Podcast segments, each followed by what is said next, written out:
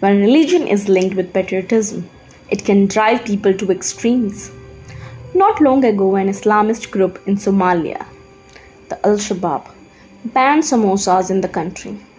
The reasoning was that the triangular shape of samosa was a trick to spread the Trinity concept of Christianity. We haven't reached that level of silliness, but we have developed our own brand of extremism. Long before a Congress MP, Shantaram Naik introduced two bills in Parliament demanding that the term India be omitted from the country's name. A respectable Yogi Adityanath joined him later with the proposition that phrase India, that is Bharat, be replaced by the new phrase Bharat, that is Hindustan. The matter reached the Supreme Court. In 2015, the Chief Justice of India, T.S. Thakur, dismissed it.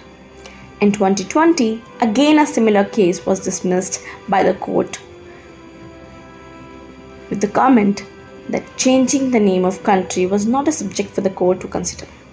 So this made me curious to know why are we making the equation of Bharat and India in the constitution?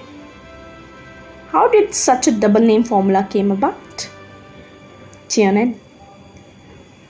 Hey everyone, I'm Priya Sachdeva, your host at Diary Show. Your journey to connect with ideas, stories, experiences, and people and get a deep understanding of the world around you starts now. Did you know Bharat was the native name of our country? And probably India is the only country to have two names one in English, that is India, and another Hindi, which is Bharat.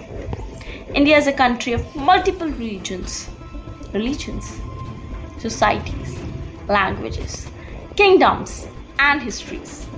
Hence, because of every reason religion, region, societies, languages, kingdom, and histories we got a name and few of them sustain till this date like India, Bharat, and Hindustan.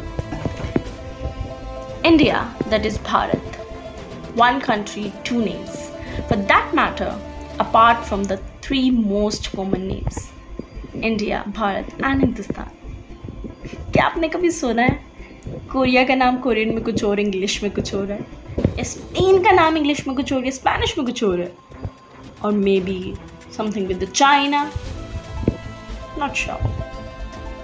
Then why India is the only country to have two names? On one side, the whole world knows our country by the name of India, and on other, Bharat, जो हमारे देश के लोगों के लिए सिर्फ एक नाम नहीं पर एक इमोशन है तो this made me also wonder about William Shakespeare's line What's in a name? A rose will smell as sweet by any other name? Begs the question. But what if flower did not smell as sweet in the perfumed garden if their names were changed? To understand the concept, let's flash back. 14 अगस्त 1947 की रात को जो भी हुआ आज़ादी में transfer of power का एग्रीमेंट हुआ था। पंडित नेहरू और लॉर्ड माउंटबेटन के बीच ट्रांसफ़र ऑफ़ पावर का एक एग्रीमेंट हुआ था। लॉर्ड माउंटबेटन ने अपनी सत्ता जवाहरलाल नेहरू को दे दी थी। लेकिन अंग्रेज़ों के लिए हमारे लिए आज़ादी का मतलब बिल्कुल अलग था। On one hand, we were imagining a world as a freedom, a country to be out of slaves, where the Britishers were thinking it is just a transfer of power, nothing beyond.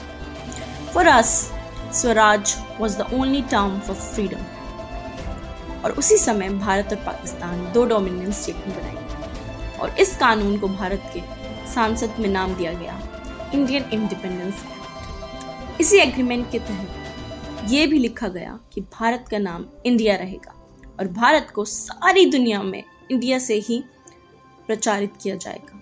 In every government document the name was filed India in respective of writing Bharat that is also India our constitution propose just the opposition statement India is a vibrant country filled with diverse culture. There are 22 major languages in India, written in 13 different scripts, with over 720 dialects. With so much diversity, that's why India has many names, which even includes Bharat, Hindustan, and what more.